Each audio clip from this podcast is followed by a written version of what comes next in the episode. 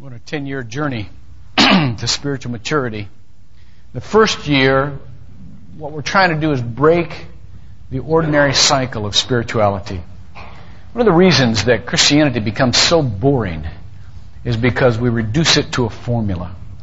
Formula, by the way, which does not work.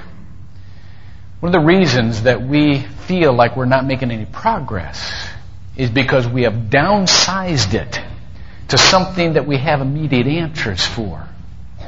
And it takes something like having our idols dashed, having our formulas taken away, having the ordinary cycle of our lives broken before we can get back to the relationship that Christianity is instead of the religion that we've made.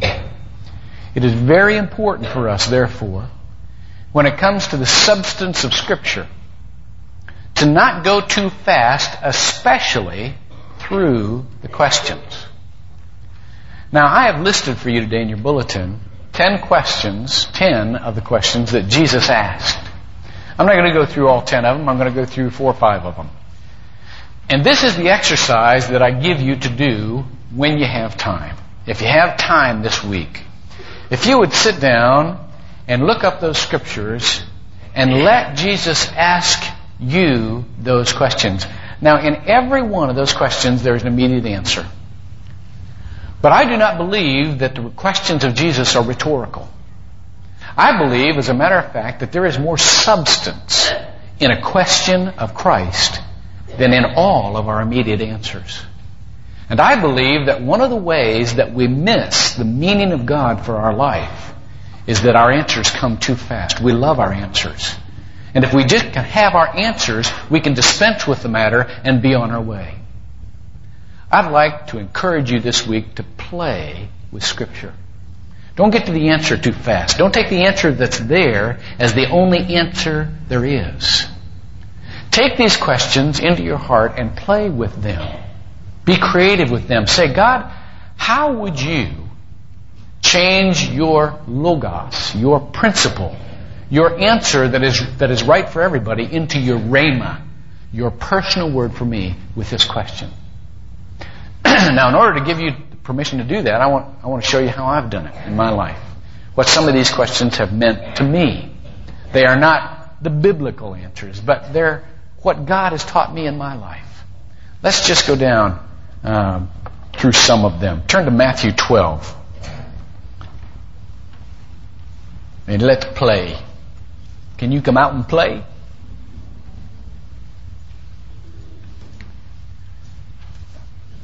Starting in verse 22.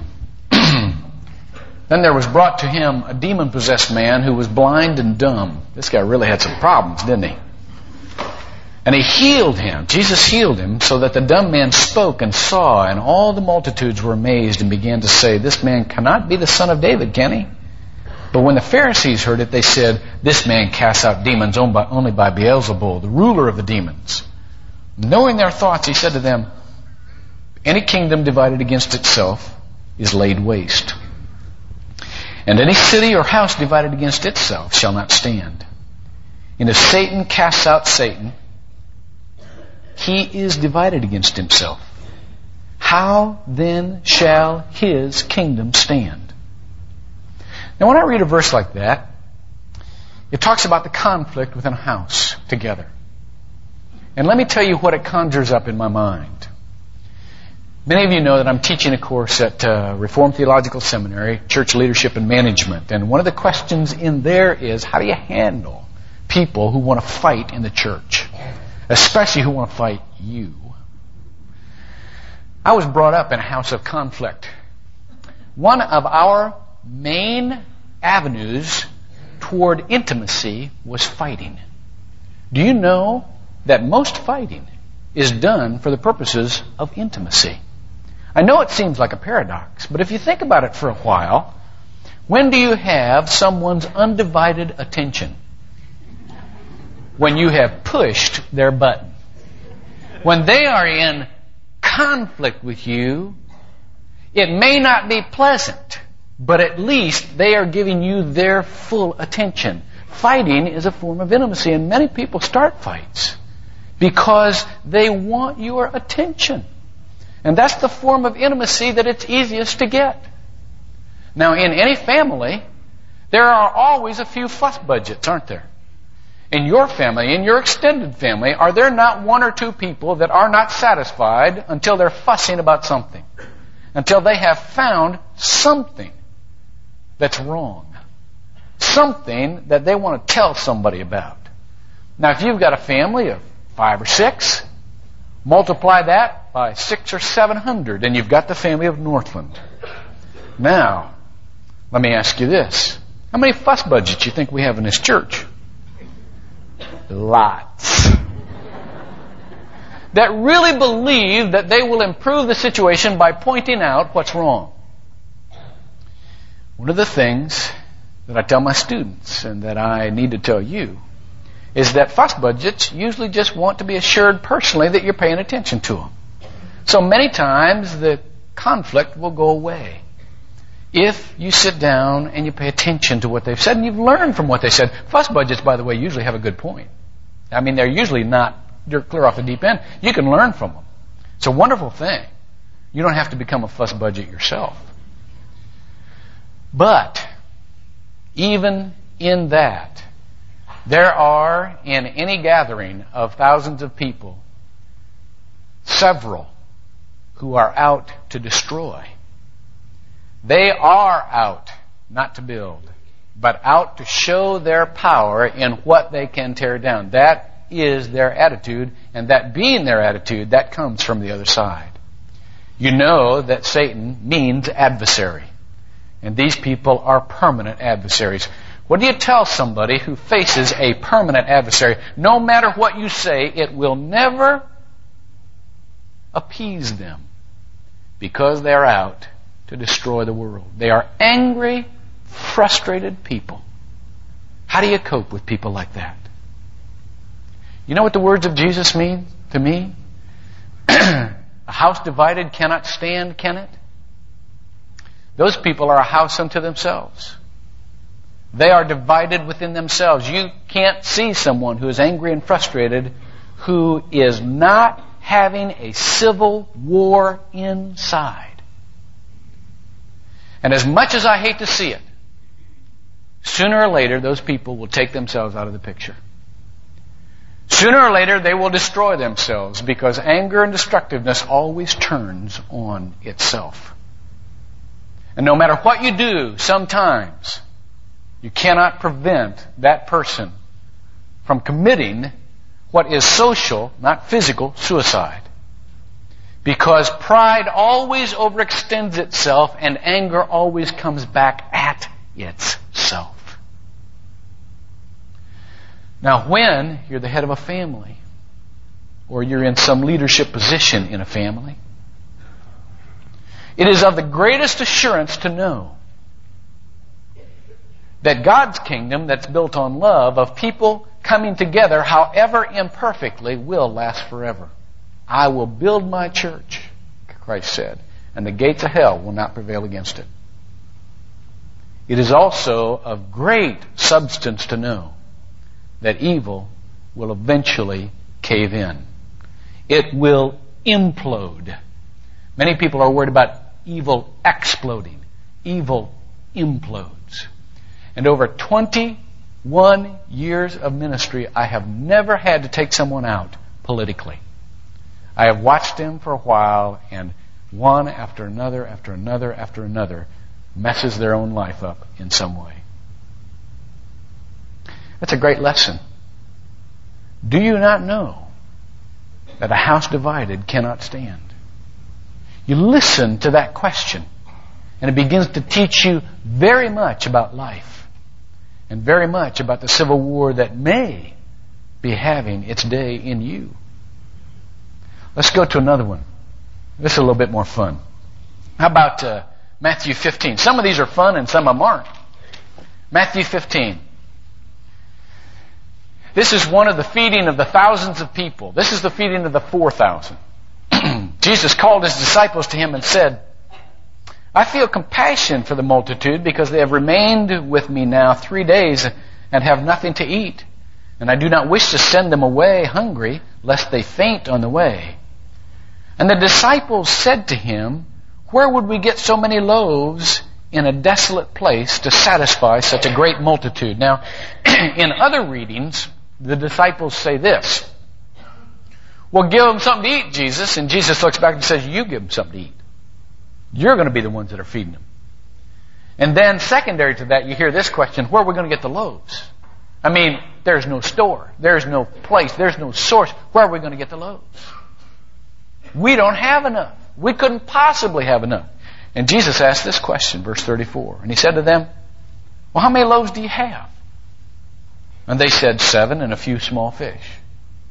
Now, most of us are off to the miracle, aren't we? I mean, we just want to see the miracle happen. Oh, okay, he's got 7 and a few fish. Okay, let's see how he does this. Not so fast. I want you to dwell on that question for a while. How many loaves do you have? What do you have that you can pitch into the cause here?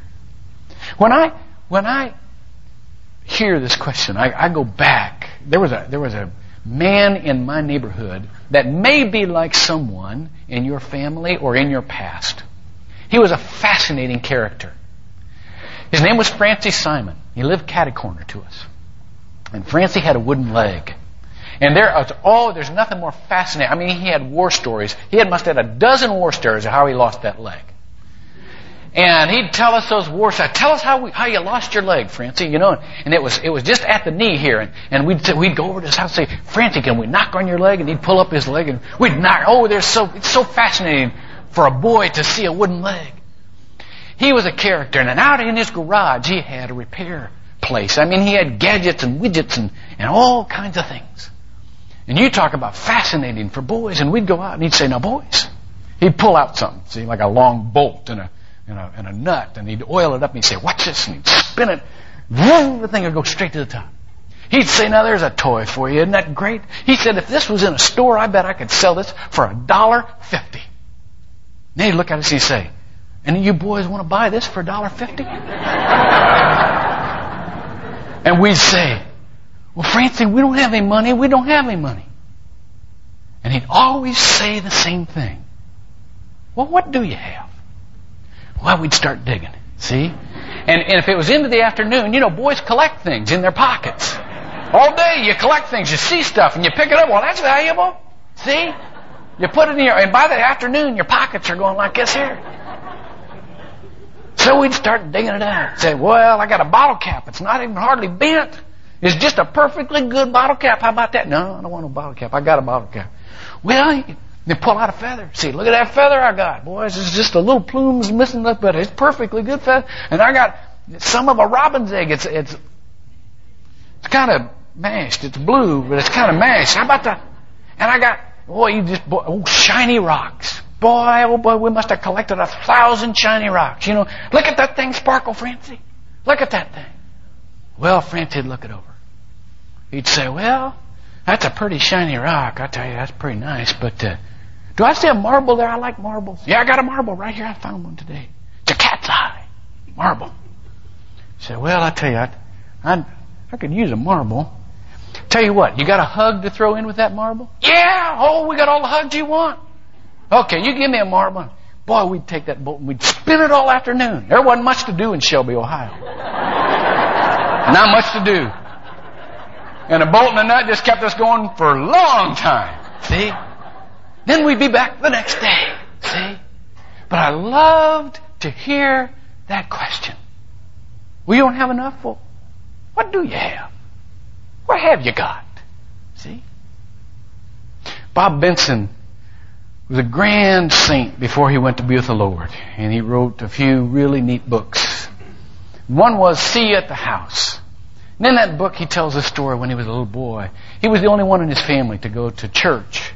And he liked his church family, and he'd run there with a neighborhood church every day, and they'd have Sunday school picnics. Remember Sunday school picnics? We call them, they're not like carry-ins where you mix all the food automatically. Everybody brings their own picnic basket, and then they eat together. Well, as a little boy, see, he'd forget it until the day of the service, and then they'd say, "Don't forget, this afternoon, directly after church, we're going to have a Sunday school picnic." Well, he said, "If you were like me, If you're like any little boy, you'd run home and you'd open up the refrigerator and see what there was that you could take for yourself to eat at the Sunday school picnic. And he said, if you were like me, you'd open up that refrigerator and you'd see one dry, curled up piece of bologna. Remember that know what happens to bologna when it dries up, don't you?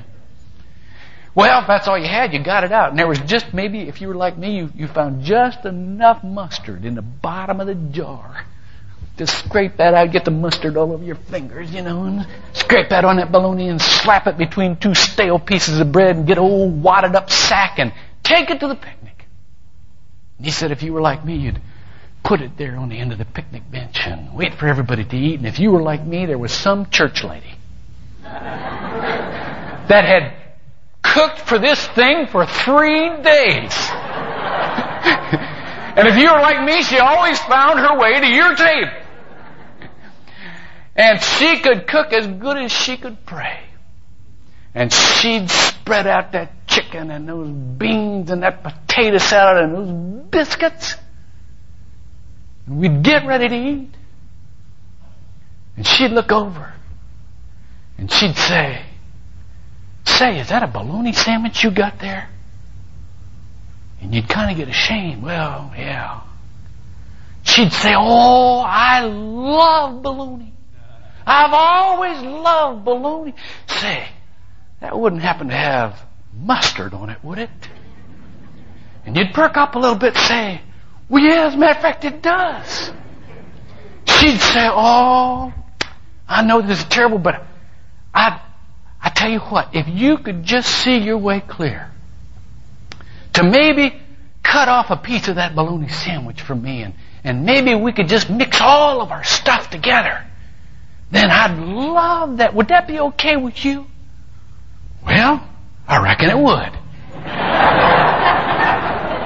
And he said, and there I was, old dried up old bologna sandwich, and I was chicken and biscuits, everything I ate like a king. He said, isn't that just like God? What do you have? Well, I've got some bologna. God says, oh, I've always loved bologna. How about if you just bring that to the banquet and we'll mix all of our stuff together and see how it comes out? Isn't that just like God? You know what? When God asks us to do something, it's always too much for us to do. Oh, we've got just a little snippet and we're almost ashamed to offer it. But that wonderful question comes, what do you have? God says, I want you to love this woman right here. And you go, oh God, I can't, no way. I can't love her. She's obnoxious. She hurt my feelings. And besides, I haven't got enough love in me, for me, let alone for me and her. And that question comes. Well, what do you have? Well, you start looking around.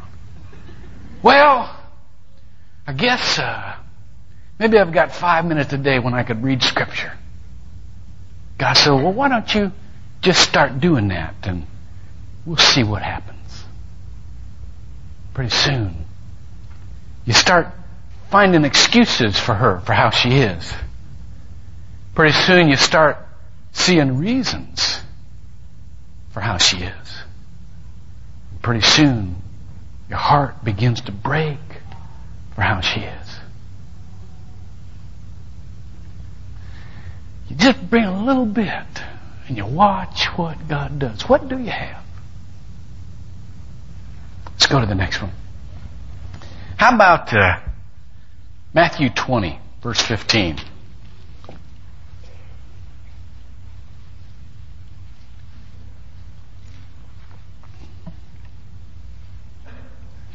This is the parable about the labor pool. Now, the labor pools back then operate somewhat like the labor pools do today. You go down and you wait and you ask, or you hope that somebody comes in and hires you, you know. There used to be an old guy come here every year. I miss him. He just came down here for the winter. He's real old, and he used to gripe about the labor pools. All those young whippersnappers just run right out there and get the jobs. Tough to get labor anymore. Tough to get jobs anymore. You never used to be. I miss him. Hope he'll show up again. But anyhow, this is about the vineyard owner who needs help. And so he goes down at the beginning of the day and still needs more help. And he comes partway through the day and still needs help. And so he comes at the end of the day. And at the end of the day, after some people have only worked for an hour or so, he gives them the same wage that he gave the ones that started at the beginning of the day. And the ones that started at the beginning of the day are justifiably angry, because in their way of thinking, to their standard, it is not fair. And they complain. And the Bible says, "But he," the vineyard owner, "answered and said to one of them," this is verse 13, "Friend, I'm doing you no wrong. Did you not agree with me for a denarius? Take what is yours and go your way. But I wish to give this last man the same as to you. Is it not lawful for me to do what I wish with what is my own?" Whew. What a question that is. I read a good book this week called Unapologetic Theology. Now, for those of you who are not familiar with the term apologetics, apologetic is the classical term for the reasoned defense of the Christian faith to non-believers. And apologetics has always had this inkling in the back of its mind that if people could just act on their own reason and wipe away everything they've been taught, particularly about their particular religions, we would all get back to a place of some reasoned underlying universal principle that everyone would recognize immediately as per God's existence. And so apologetics tries to work its way back to a reason that everybody recognizes, whether or not they're Christian, whether or not they're believers in any God. Now, that's not a bad goal. However, what Placher says, and Placher is a professor of philosophy and religion at Wabash College, and what he says is, there has never been a time when philosophy has been able to grasp conclusively that there is such a standard, some independent standard with which we can get to God, some independent standard that rules the universe instead of a personal belief in God. Neither philosophy nor science has been able to reach that point. As a matter of fact, science, with its quest for the unifying principle of the universe, gets fuzzier and fuzzier. It has its own personality quirks. Quirks? Personality? All right. Let me go on. Golly. One bad joke and you're not laughing. Anyhow, a quark is the smallest unit of the universe. It's fuzzy. It doesn't have any substance. It's just kind of a thing. Thank you. Okay, all right. You just didn't like it. Bob Lane's going, we got it. We just thought it was crummy. Okay. This guy says, even the Cartesian exercise that Rene Descartes that says, let's doubt everything until we come up with one indubitable principle. I think, therefore I am. That's where he came with his. Even that does not get us to the place where, without conflict, there is a recognizable, visible, as Archimedes said, give me a place to stand and I'll move the earth. There isn't anything like that. And Placher's point is, there is no way we can come out of our particular theological upbringing, and if there were, there'd be no place to go, because there is not that independent standard. Now, why do I tell you that? I tell you that because for years, I tried to judge God on what was fair and what was not, on how He ran the universe. I thought that I had the reasoned, independent, underlying principle of the universe that even God ought to obey.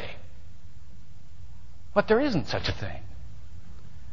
And I confused myself silly trying to judge God on how He ran the universe, on what was fair and what wasn't fair, instead of just admitting some things didn't make any sense to me, but coming to the question that God would say, who owns this world? Well, the Bible says the earth is the Lord's and the fullness thereof. And then the follow-up question is it not lawful for me to do what I want with what is my own? I tell you what, if you can answer that question with your life, if you can say to God, yes, God, you can do anything you want, whether or not it makes sense to me, because this is your place, not mine, you will be relieved of a tremendous responsibility in trying to run the universe and tell God how to run His end of it. It will be a wonderful relief. I can remember being in college, and my roommate was a Christian. I was not a Christian yet. I had watched this guy for several years waiting for him to trip up, you know, thinking this is going to end. This is just a phase. But his faith was real. And so I began to get convicted. But I wasn't a Christian yet. And he was a collector of records. And in college, there was a song that was popular, this tells how old I am, by the Detroit Wheels or something like that. Anyhow, it's called C.C. Rider. And I don't remember the words to this day, but somebody rumored that there were some dirty words in that song. Well, that really made me want to listen to it bad. So I said, Army, let's play the record. And Army says, you know what? Somebody told me there's some dirty words in this record. And he takes the record and he breaks it. But I said, what'd you do that for? I said, you're a Christian, I'm not. I don't like the dirty words. You know, giving it, letting me let you, it's a waste. And he looked at me and said, I don't want to contribute to the garbage of this world. This is my record. And if I want to break it, I can break it. Well, he was right. That was Army's record. This is God's universe. And He can do anything He wants with it. Is it not lawful for me to do what I want with what is my own? If you can answer that question, if you can play around with that until you can say yes, He'll search out all kinds of things in your life that He will relieve the tension for you. Let's go one or two more. Maybe just one more. Mark 12. Mark 12. Whose likeness and inscription is this? Now, as you're turning to that, this is the famous passage where Jesus gives a great answer to people who are trying to trap Him. They're trying to trap Him into saying, no, you don't pay taxes, you give everything to God. You just give to the temple, you don't give to the government. I love great answers. I don't know how many of you saw Clarence Thomas's mother being interviewed after he had gotten the thing, you know. And throughout the whole process, of course, there's a lot of confusion and your emotions go here and there and so on and so forth. But I tell you what, CNN interviewed his mother and they got more than they bargained for. This woman was an on fire Christian. And of course, they kept baiting her, you know. Well, what would you do with Anita? You know, Anita Hill. I'd pray for her. I'm a Christian. Christians can't hate people. That woman, she just needs God. She just needs God. I just hope she gets God. Well, they didn't know what to do with that. So they said, well, what about these accusations against Clarence? You know, and she said, I'll tell you what, any boy say anything of mine like that, I'd just stand up and box him in his mouth. He got mother, he got sisters. You don't say that. He's a Christian boy. You don't say that. She said, if I couldn't get to him, I'd take off my shoe and throw it at him. You can't. It was great.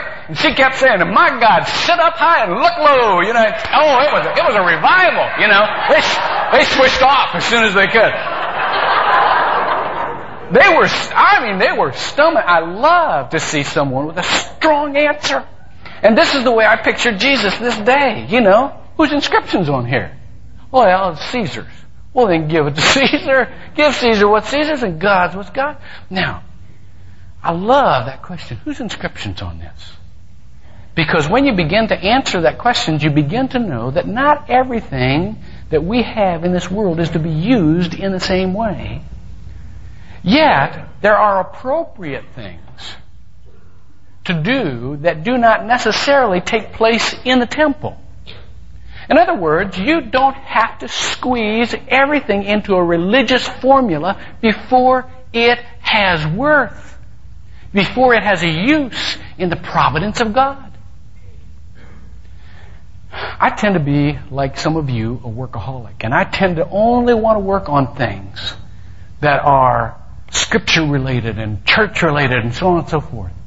To the extent that I confess sometimes I don't take time with my family. And that's an awful, awful thing.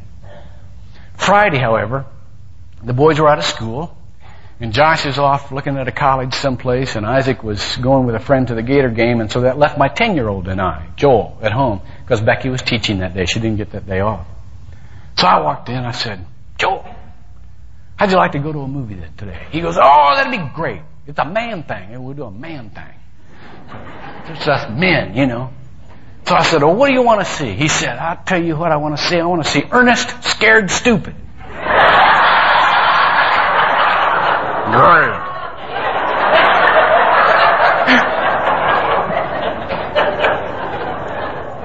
Don't look for this at the Academy Awards. But that was okay. You know, we're going to go see Ernest. You know, he's a funny guy with a baseball hat and all that kind of stuff. So anyhow, we just walk in, and you know, a lot of times you're very conservative. But you know, when you're having a blowout day with the boys, well, you just blow it out, and we swagger it up to the what are the counter there? You know, confession. Oh, yeah.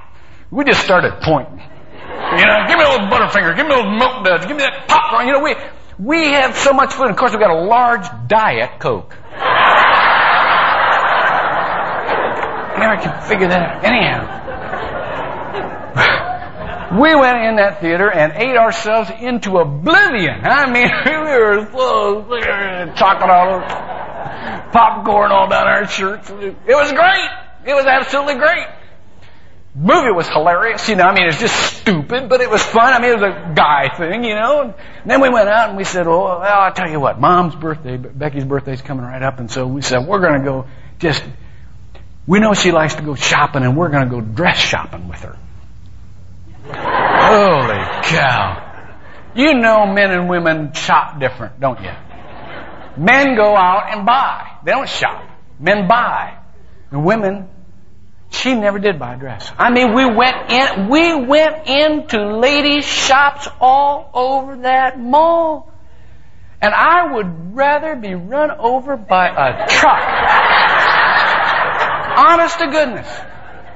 We were in the 5th dress shop, and Joel looked at me and said, Dad, I'd rather be in school.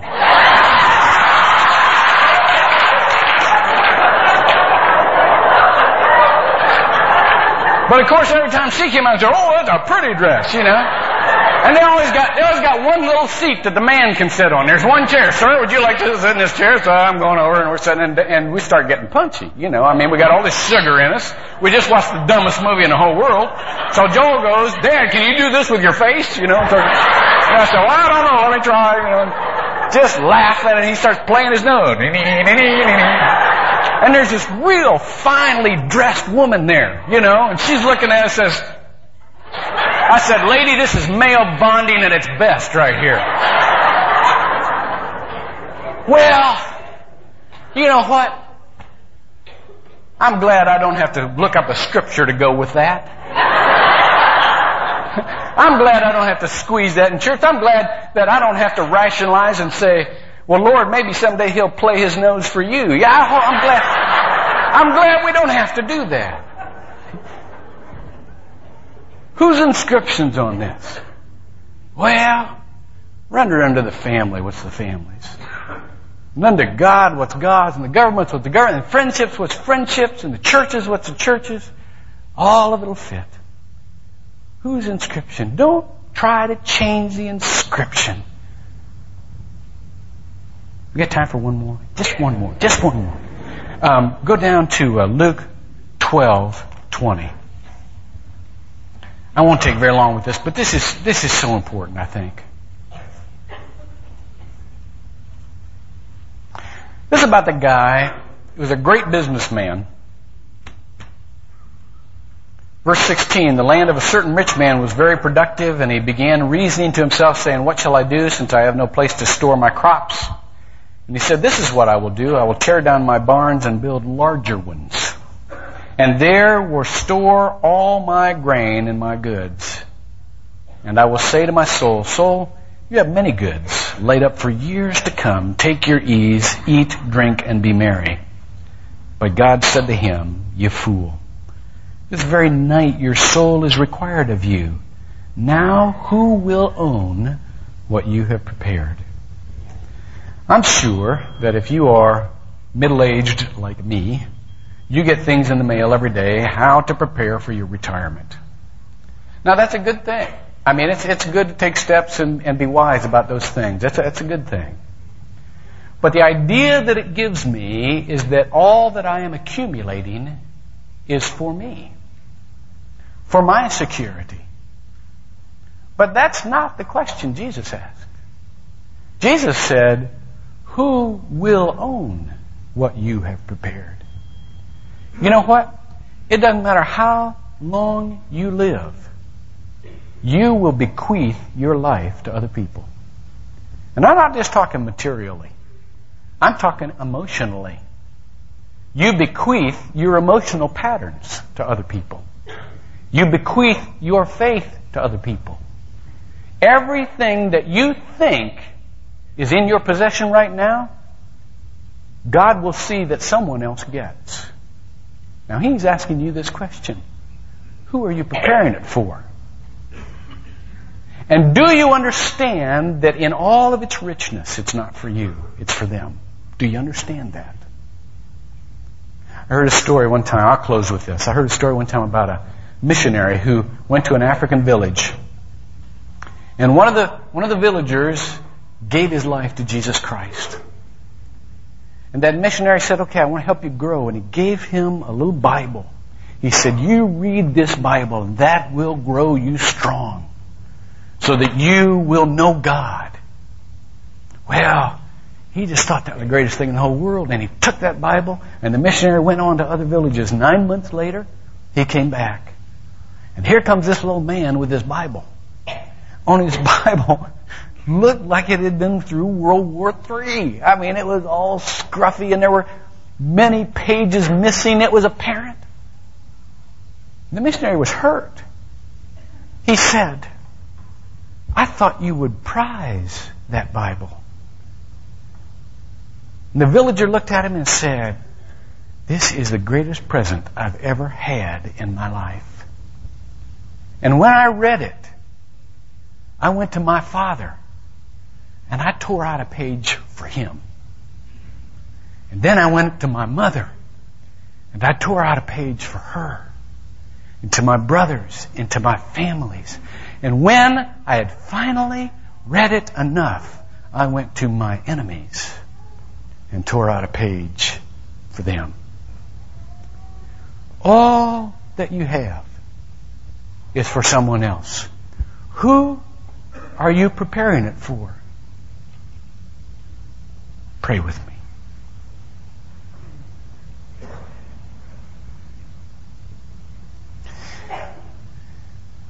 God, your word is so rich.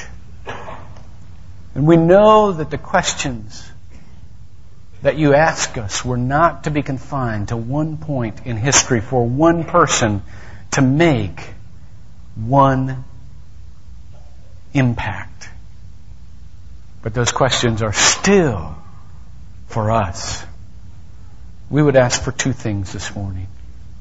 First of all, for those who don't know you, don't even know how to hear your questions, but would like to know you, we would ask that right now they could open their hearts and in their way invite you in because of the way you have made in Jesus Christ. That they could ask Jesus to come and live in their heart so that they could follow him, and so that they could understand the richness of your word. And for the rest of us, Lord, we would ask that you would break up our normal Christianity. Help it not to work, so that we will not have a religion, but we will have a relationship with you. So that we will not depend on the formulas, but we will be thrown onto our faith. And teach us that if we have faith as much as a grain of mustard seed, that's enough for what you can do. We pray in Jesus' name.